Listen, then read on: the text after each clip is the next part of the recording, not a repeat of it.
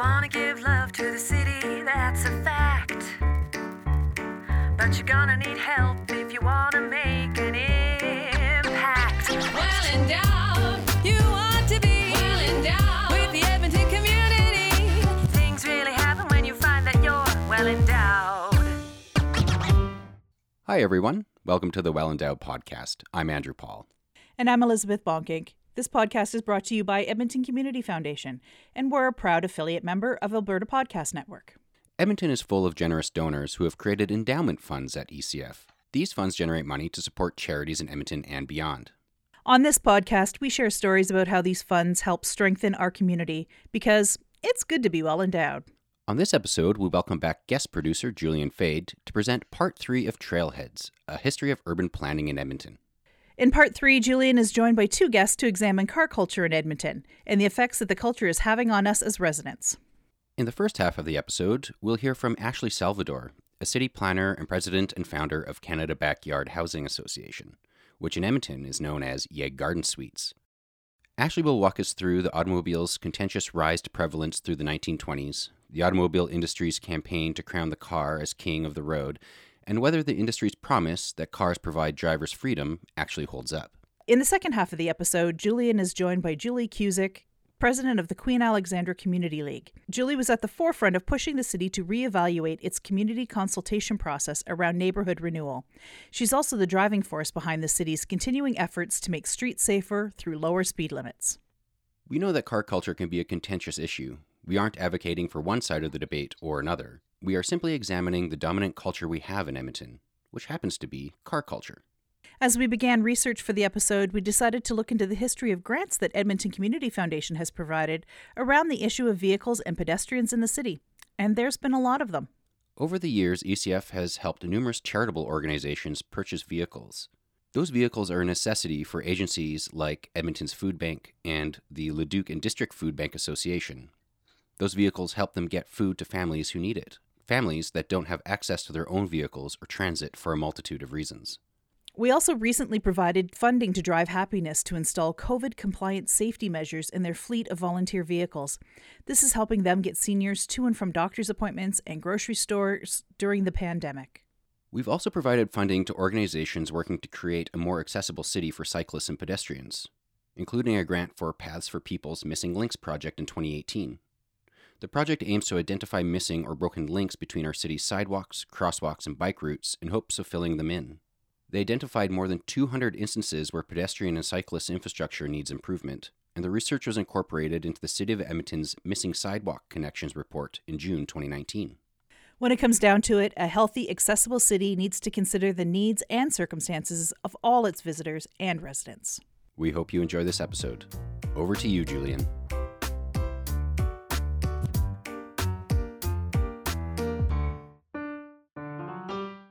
On the last episode of Trailheads, we got a history lesson on how Edmonton was planned in its infancy. With influence from American and British planners, there was a push to modernize this growing city. As cars became more popular, the city and its planners realized they would need to be prepared for this new and exciting technology. However, in doing so, the city unknowingly became dependent on the car, leaving behind those unable to drive due to disability, finances, or simply by choice. On this episode, we're fixing to understand this car culture and what it's meant for Edmonton.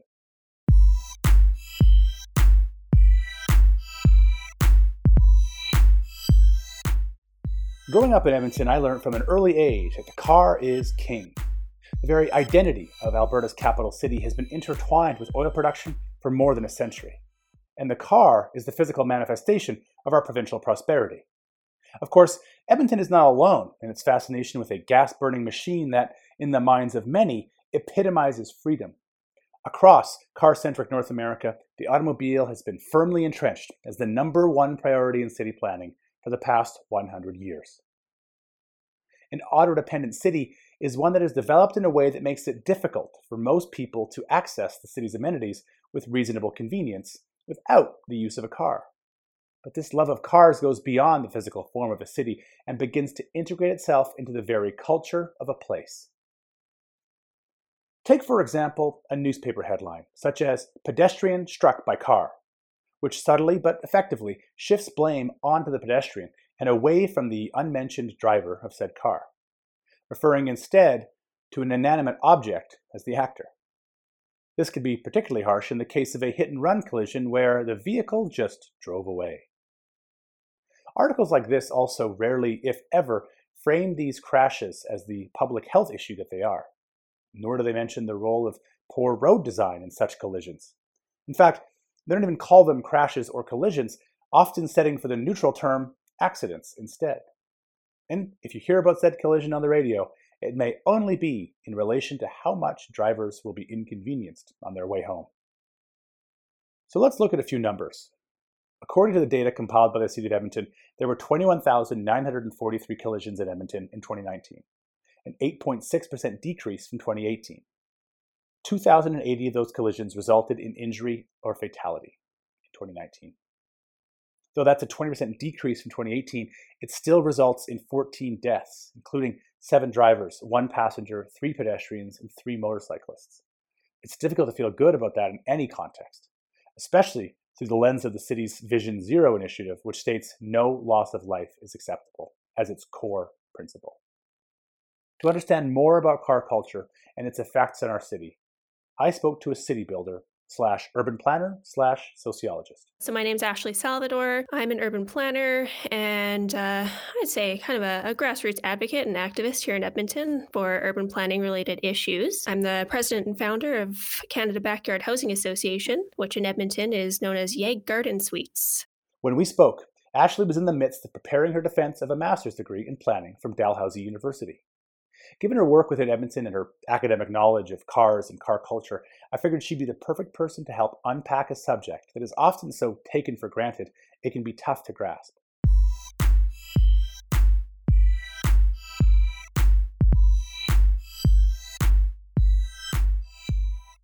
I think that car culture is something that cities across North America are dealing with. Um, and cities around the world, actually. When, you know, in, in the early days of when cars were first on the scene, it was actually pretty contentious whether or not cars and the personal automobile was going to be the dominant form of transportation. So yeah, I always think about kind of the the early 1900s and you know specifically the 1920s when cars were they were a luxury good. They weren't something that everyone could afford.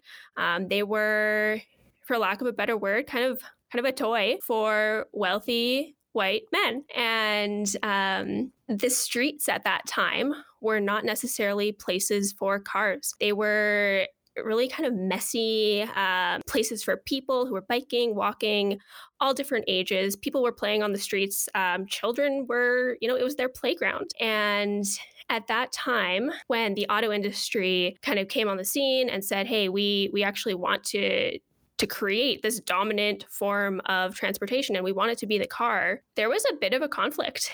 We're bringing this up because this topic of road sharing has been a tough discussion for our city. It's hard not to blame each other for or feel defensive about how we share our roads. We want to feel safe but we also don't want that sense of freedom we cherish to be stripped away and so we seem to fall into two camps pro car and anti car. The idea that there are well funded militia of anti car enthusiasts in reflective vests and Birkenstocks doing their utmost to rid the world of motorized transport is a little off. According to Ashley, the reality is somewhat different. But I always like to think that, like, the war on the car, that already happened. And the cars kind of won. Mm. And that happened in the 1920s and there was a lot of pushback from people um, and community community advocates at that time because cars were pretty disruptive and they were pretty violent um, you know a lot of a lot of people, a lot of pedestrians and children were actually being killed at that time uh, because of cars. And there was substantial pushback from people. Um, the auto industry actually created the term jaywalker, which I'm sure everyone's familiar with today, as a way to kind of scold pedestrians and it was it was almost like this big social marketing campaign to say hey you pedestrians you're the ones that are at fault. You need to get out of the way of the vehicle. In fact the term jay in jaywalking was an early 20th century term for someone stupid or unsophisticated. It was a shame campaign right. towards pedestrians and and non-car users and it was an effective campaign you know, cars started to slowly dominate that space. And in dominating that space, they gained a lot of power. Um, and slowly but surely, pedestrians and cyclists and other forms of transportation, like, you know, streetcars or, or trains, they got pushed to the wayside. And, you know, sidewalks were uh, the places for people roads were no longer places where children could play and i think that's that's really key turning point when we talk about car culture. It didn't have to go that way right? Like it's it's possible for us to use our imaginations and say okay what would have happened if the auto industry didn't create those types of campaigns and push so hard for the car to win? And what would our cities look like today? I don't think it's yeah, it, it's not possible to have a conversation about car culture and not have that in the back of your minds. When we think of car culture, again, we think that it's it's inevitable that the car was, you know, going to be that dominant technology that that won out no matter what, and that's just simply not the case. Any discussion of culture is tough as it's such a nebulous topic that can be hard to pin down. That said, it encompasses our unconscious routines, our traditions, practices, and norms that we go about doing every single day. These actions become ingrained in our daily lives and sometimes literally cemented in place. Whenever you think about anything cultural, it plays out in a number of ways. I mean, it plays out in in the physical form of our cities. It plays out in the ways that we socialize, the way that we work. Um, and if we're talking about built form in our cities in particular, I mean, look at the look at the widths of our roads. Look at the narrowness of our sidewalks. Um, and how, what does that allocation of space say about what we prioritize as a society, right? Simple things like, you know, how, how do we report pedestrian deaths? So if we look at the news and the media, oftentimes we see headlines that say, you know, pedestrian struck by a car or accident instead of the term crash. So so little things like that are, are quite prevalent in today's society. If we think about, again, the, the vast swaths of land that we devote to parking lots, and not only the, the physical amount of land, but the cost of all of that. So the, the willingness to pay for parking, for roads, for, for infrastructure associated with cars. I mean, there's an entire industry built around owning and maintaining cars that again we don't think about these things because we take them as as a given but that's how car culture is playing out in in our cities and obviously edmonton is included in that cars are dominant we recognize that they're dangerous but but we're not willing to take kind of the real underlying steps necessary to kind of balance that hierarchy of mobility with YEG Garden Suites, Ashley and her team do a lot of work around small scale housing and infill projects as a way to help reinvigorate existing neighborhoods, introducing interesting housing topologies, such as the garden suites or even tiny homes. This is in response to, among other things, a continued sprawl outwards that makes cars all the more necessary. Like if you're eating up your your livable space with parking stalls, you're taking your unit from, you know, a, maybe a family size two or three bedroom to a single bedroom or studio apartment. And then you're really limiting who can live there. You're essentially replacing space for humans with space for cars. And in a lot of the instances, we were meeting people who they literally don't even own a car, or they live next to an LRT, or they're avid cyclists and they have no need for a garage or a parking stall. Yet bylaws were saying you have to supply parking. And then after, you know, a lot of digging and research, we found that not only is this affecting people at an individual homeowner scale, but it's affecting, you know, local businesses. The, the viability of larger scale developments are being hampered by parking minimums. And of course, you know, if you're looking at a city kind of from a, a macro perspective, the sheer amount of space that we're devoting to parking and cars uh, it's it's not really conducive to the city that we say we want to build, which is an inclusive, livable, human-centered city. Not everyone can afford a car, and not everyone is even able to to drive a car. I mean, you know, children or people who are under the age of 16 or you know think about older adults and, and seniors who maybe don't drive anymore what does that say in the context of freedom a city that aims to work only for drivers ends up working for no one at all including drivers even beyond one's transportation needs, such a city brings with it a host of other issues for its residents. Those people who physically can't drive immediately become disadvantaged. People who can't afford a car are left behind. According to the Canadian Automobile Association, the annual cost of owning a car for Canadians ranges from $8,600 for a compact car to $13,000 for a pickup truck. And these figures include insurance, gas, licensing and registration fees, maintenance, tires, parking, and yeah, even depreciation. They do not include the cost of actually purchasing the vehicle. Owning a car is expensive. Those that can just barely afford a car live in fear that suddenly it could break down and leave them completely stranded. Cities that are built to cater to car culture also bring with them other major issues that often go unnoticed. Housing affordability is often one that's overlooked. So when we think about, uh, you know, put our developer hats on, and we're we're trying to do a development, margins are already pretty tight, and now we have to put in a bunch of parking stalls. Now, parking stalls range anywhere from you know six to seventy thousand dollars a stall, depending if you're going underground, uh, etc. So what happens is the costs of parking that go into that development actually get passed down to the end user. And in that case, the end user is the person renting that unit. So we have goals for affordable housing. Yeah, we have policies in place that are preventing developers from creating housing that is going to be accessible for people of, of all income ranges. Like it or not, buying a condo in this city is going to mean spending thousands of dollars on a parking stall you may not even use. And it's not like there's any shortage of parking spaces as it is. As mentioned in our previous episode, 1950s Edmonton pushed for more parking spaces in its downtown and has been partially to blame for the well known problem of gravel lots darting our downtown like chickenpox. And yet, you often hear from drivers that parking is hard to come by downtown. So you're absolutely right. There's definitely this perception that there's not enough parking. I think a lot of it has to do with what North Americans think is normal for uh, access to parking. You know, people expect that they're going to be able to park steps away from their end destination and that they're not going to have to walk a block or two. Um, and the same thing goes not only in downtown Edmonton, but we see this in residential areas as well. Folks assume they own the space in front of their house uh, and that they own that street parking stall. And I mean, I've even seen instances where people go out and put, you know, pylons down because that's my stall. I own that. Um, so, yeah, expectations about how easily we should be able to park and find parking are very high. Now, if we actually look at the number of stalls in downtown Edmonton, there's a lot.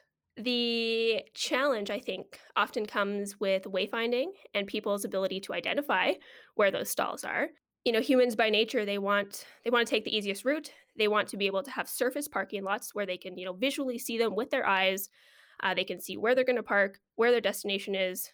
That's what that's what they desire. So in edmonton in our downtown there's actually tons of underground parking. Being able to direct people to those stalls in a way that is um, you know it, it lowers their stress levels it makes them feel comfortable that's an easy step I think Edmonton could could take to reduce some of those anxieties around um, lack of parking, which, like we said, not technically a reality. Part of the annoyance for drivers comes from broken promises. Cars have been a symbol of freedom in film and TV for years. It's it's unlikely that you'd even go a single show on cable TV without seeing a commercial for one. One thing you'll notice about those car commercials is that they rarely have any other cars in them. It's just the open road and easy driving through narrow mountain passes and wide open highways. There's rarely, if ever, any mention of traffic, parking, gas stations, rock chips, door dings, photo radar, and all the other realities of owning a car. It always feels to me like we're being sold a bill of goods that a car can never deliver on. I mean, the whole promise of the car was to be able to go fast, be free, go wherever you wanted, and to go faster than those who don't have a car, right? And it was this it was this symbol of of wealth and prestige and you know when when mass production happened uh, there was this promise that everyone could have access to this wonderful new mobility technology that's going to get you places faster uh, you're going to be seen as as a high class individual but then it's like wait a second if everybody has it that that kind of diminishes those promises. Um, so in a sense, it's it's almost like the tragedy of the commons. Like, you know, we we all have it, therefore the benefits that were promised to us, nobody gets them. So I like to think of Whyte Avenue because Whyte Avenue is kind of our it's the street we point to when, you know, our friends are coming to town and, you know, we want to go out. It's it's the go-to place. Yet when I walk down Whyte Avenue, I can't I cannot help but think like these cars going 50 or 60 right beside me it's pretty threatening. It's pretty loud. It's not a great pedestrian environment. And you know i'm on this narrow sidewalk trying to you know walk walk side by side with my friend and we have to like scoot over so that pedestrians can pass us. And you know if we were to eliminate one lane of that and just extend the sidewalk which it's interesting has been done um, under the the covid-19 adaptations to allow for social distancing. That can make a world of difference for, for uh, pedestrian experience and for local businesses. It's funny, people think that if you don't have parking right outside a store, that no one's going to shop there. And there's there's numerous studies that have been done that say pedestrian traffic, those are the folks who are actually going to be making substantial purchases at people's businesses. A prime example of the negative impact vehicle first design has on local businesses is the story of 118th Avenue, an area I grew up in. For decades, 118th Avenue was a bustling shopping district in Edmonton. Waves of newly immigrated families moved into the Alberta Avenue area and opened businesses. At the time, 118th Avenue was Edmonton's primary east west corridor. That all changed in 1984 when construction of the Yellowhead Trail was completed. The new freeway diverted traffic from 118th, and eventually the once thriving consumer district began its painful deterioration. All these seemingly unseen effects pedestrian shame, housing affordability, abundant land use for parking, and seemingly ever increasing sprawl and we haven't even touched on the health implications of cars and car culture.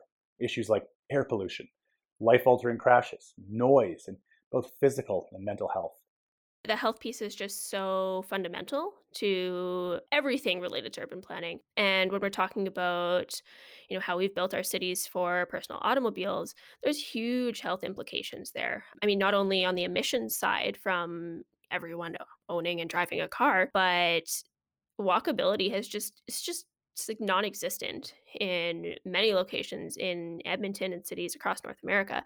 And obviously that leads to rising obesity and a bunch of health problems. And I always like to think of our cities as our human habitat, right? Like that's that's what we're dealing with here is it's habitat. And we've designed ourselves a habitat that is making us sick and unhealthy and unwell and socially disconnected from one another. And we do have the ability to shift that and to change that. And in many cases, we know what the right answer is and we have a path forward. It's oftentimes, you know, political will and and fear of the unknown and just being too comfortable with our current way of life uh, that is preventing us from getting there. When we have a group of individuals who are so reliant on one form of mobility, the car, to access you know the essentials of life like they can't go to a grocery store they can't go visit their friends maybe they can't even go to the park without a personal automobile. And i always say like is that is that really freedom? If you if a prerequisite to accessing the essentials of life is a personal automobile that is not freedom. So there's there's there's two sides to that conversation. Um, and i think the fact that we have literally built our cities around the car, that's that's what's limited freedom. This culture of car first living has real and long lasting impacts on the neighborhoods of Edmonton. Once you pick up on it, you can realize how car culture has changed your life. It may have decided where you live, where you shop, what activities you partake in, and even how many kids you should have. To get right down to the street level of the effects of car culture, I spoke to someone who has successfully pushed back against it in their own Edmonton neighborhood. My name is Julie Kusiek, and I'm the president of the Queen Alexandra Community League, a volunteer community organizer for about a decade, and I'm currently the executive director of the Tomorrow Foundation for a Sustainable Future. Living in the Queen Alex community, Julie was preparing for a neighborhood rite of passage, something every area in Edmonton goes through eventually. Only this time, she was going to make sure it was done a little differently.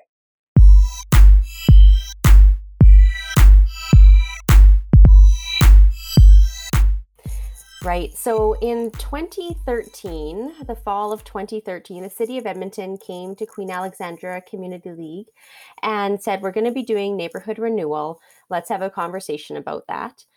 And so we did the typical conversation that was happening at the time. That percolated in my mind for several months.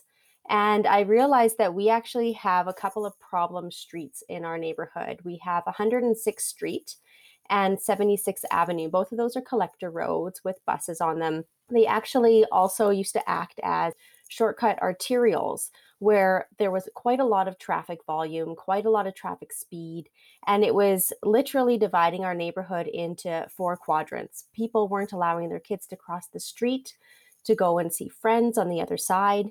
They weren't allowing their kids to go to the playgrounds or even walk themselves to school. You had painted bike lanes, and actually, the cyclists weren't even using the painted bike lanes. They were using the sidewalks instead, which frustrated both drivers because the painted bike lanes weren't being used, and it frustrated the cyclists because they didn't feel safe on the road. So clearly, the road configuration wasn't working. And at the time, what the city did is they only considered a like for like renewal of a neighborhood street. So exactly what you have is exactly what you get in the future. And that just didn't make sense. For the most part, these neighborhood renewals would go like this 1. Rip up the old street. Then 2 put fresh streets back down exactly as before. The problem is those streets were planned 50 years ago, and often with little feedback from the people whose houses lined those streets. Julie felt like there needed to be a better way. So, um, myself and a few other community members got together and said, let's create a new vision for these streets. And we did. Um, it was called Walk, Bike, Live, and we came up with a set of six principles for these streets. We wanted them to be things like an active transportation corridor, a catalyst for uh, for infill redevelopment because they would become showcase streets rather than people um, avoiding their front yards, avoiding cutting their grass, avoiding redoing their shingles because they just hated being in their front yards along these streets. They would actually enjoy being on their front streets, and all of a sudden the properties would be better kept. So what we did is we created this this document, this high level vision took it to the city of Edmonton and said, Look, this is what we want to do. Can we be a partner with you? We'll bring the community expertise and you can bring the engineering and the technical expertise and we'll help we'll, we'll work together to figure out how we can fix this julie and her community league wanted to introduce a new way to do neighborhood renewal a process that would engage with the people living in the community and instead of using the last 50 years as a roadmap set up the neighborhood for the next 50 years.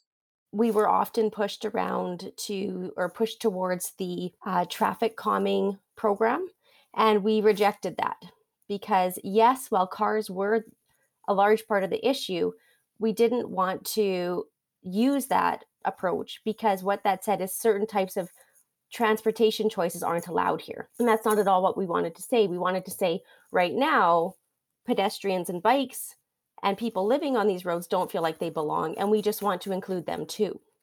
So it instead of saying you're not allowed it was let's allow more people to use these same streets. And so when the city came to us nine months later they said great we can do queen alexandra but because they're connected to so many other neighborhoods we actually have to do seven neighborhoods. So what we did is uh, transform the qa crossroads initiative into the Engage 10676 initiative, which was actually the first of its kind in Edmonton. We created a core group of City of Edmonton staff, a couple reps from each of the seven neighborhoods that share these streets, and we developed a new engagement model that partnered the way that we suggested that partnership should happen.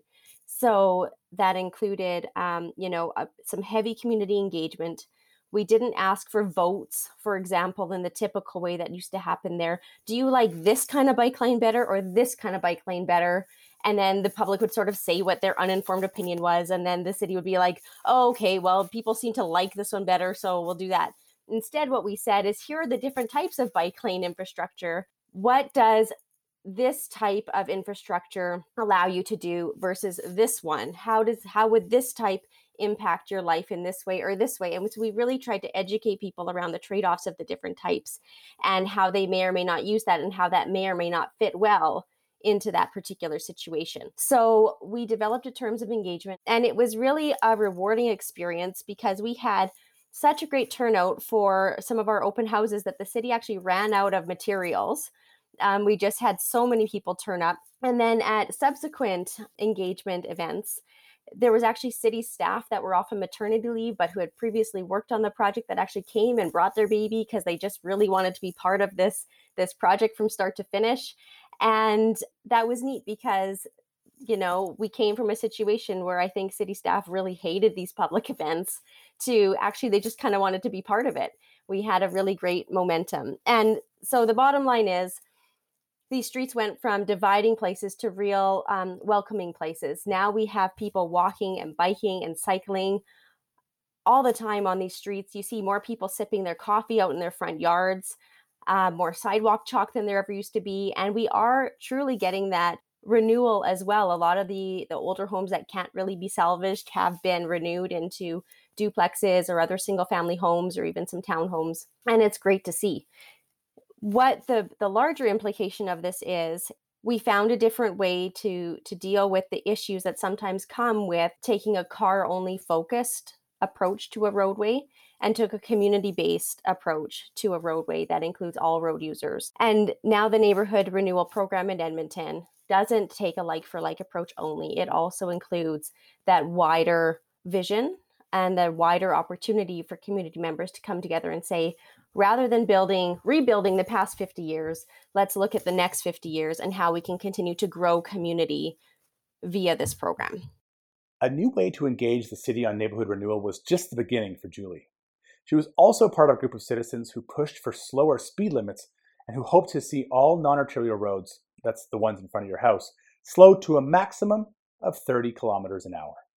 So in and i want to say it was spring of 2018 City Council had a meeting around reducing residential speed limits, and a whole bunch of people came out to speak, um, and I was one of them.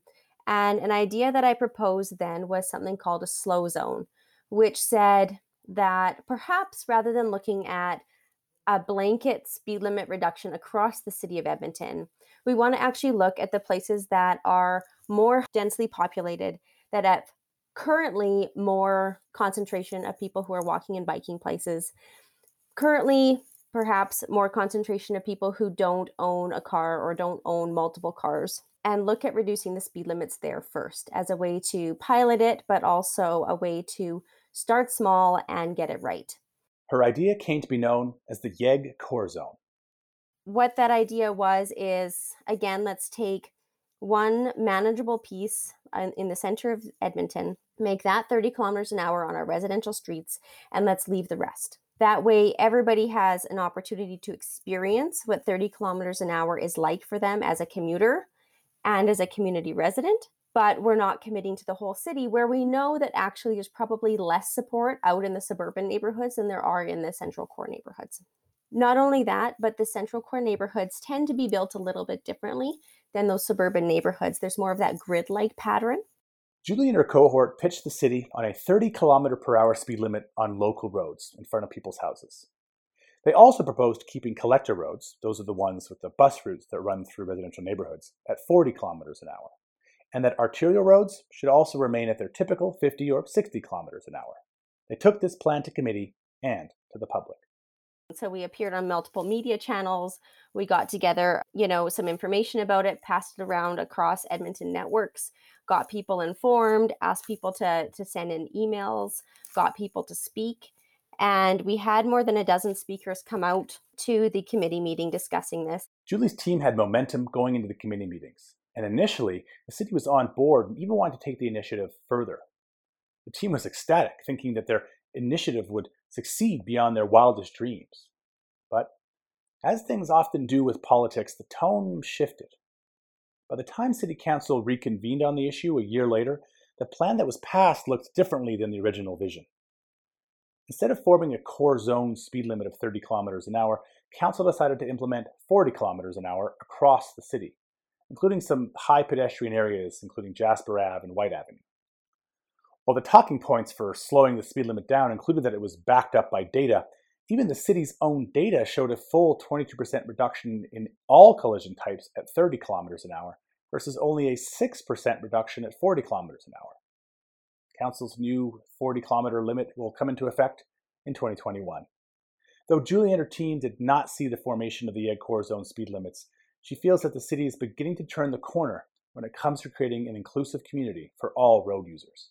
Edmonton is making slow progress towards uh, slower streets. I do think 40 kilometers an hour is, um, well, imperfect, um, a step in the right direction. You know what? We we were successful in shifting the conversation not from whether the city of Edmonton should have slower streets in front of people's homes to what the number should be. How slow should it be in front of people's homes? So there was definitely a win there. And so that's great. These types of changes can often anger people who drive, but because commuter roads are such a small part of a normal commute, the change in travel time is often incredibly minor. But the changes to a neighborhood can be huge. People like Julie will continue to push for more equitable city streets in search of a place that works for everyone, regardless of their preferred mode of transportation.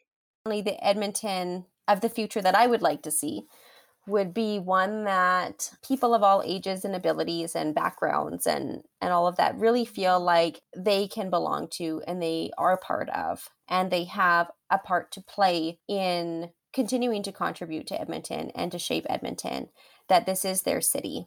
And I think another thing that's quite important to me is that we're a healthy city, that we have a city with clean air, clean water, and that we have a protected green space around the river valley. We have adequate and more than adequate, enjoyable green spaces for residents to access right near their homes. So, whether you're living in an apartment or condo building, or whether you have a single family dwelling with a backyard, there is a green space where you can go to and and enjoy outdoor air and outdoor nature and maybe larger gatherings with friends that you can't accommodate in your own private dwelling.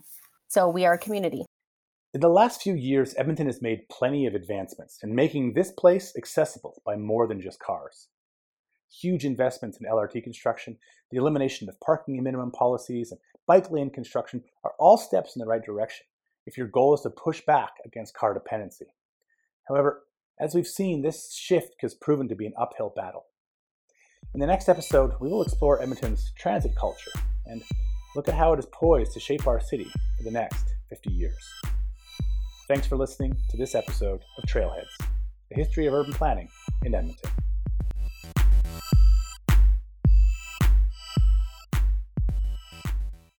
Thanks very much to Ashley Salvador and Julie Kusiek for sharing the time with us, and many thanks to Julian Faid for bringing us this story. Stay tuned for part four of Trailheads in our next episode. While you're waiting for the next episode to drop, head on over to ecfoundation.org to see what's been happening at Edmonton Community Foundation. And also be sure to check out our show notes for the links to the ton of research material we've used for this episode. Well, friends, that brings us to the end of the show. Thanks so much for sharing your time with us. We hope you enjoyed it. If you did, be sure to share it with your friends and family, and don't forget to leave us a review on Apple Podcasts. Those reviews help new listeners find us. And you can visit us on Facebook, where you can share your thoughts and see some pictures from the podcast. Thanks again for tuning in. We've been your hosts, Andrew Paul. And Elizabeth Bonkink. Until next time. The Well Endowed podcast is produced by Edmonton Community Foundation. And edited by Lisa Pruden. You can visit our website at wellendowedpodcast.com Subscribe to us on iTunes. and follow us on Twitter at the ECF. Our theme music was created by Octavo Productions. Check them out at octavoproductions.com. And as always, don't forget to visit Edmonton Community Foundation at ecfoundation.org. Well endowed.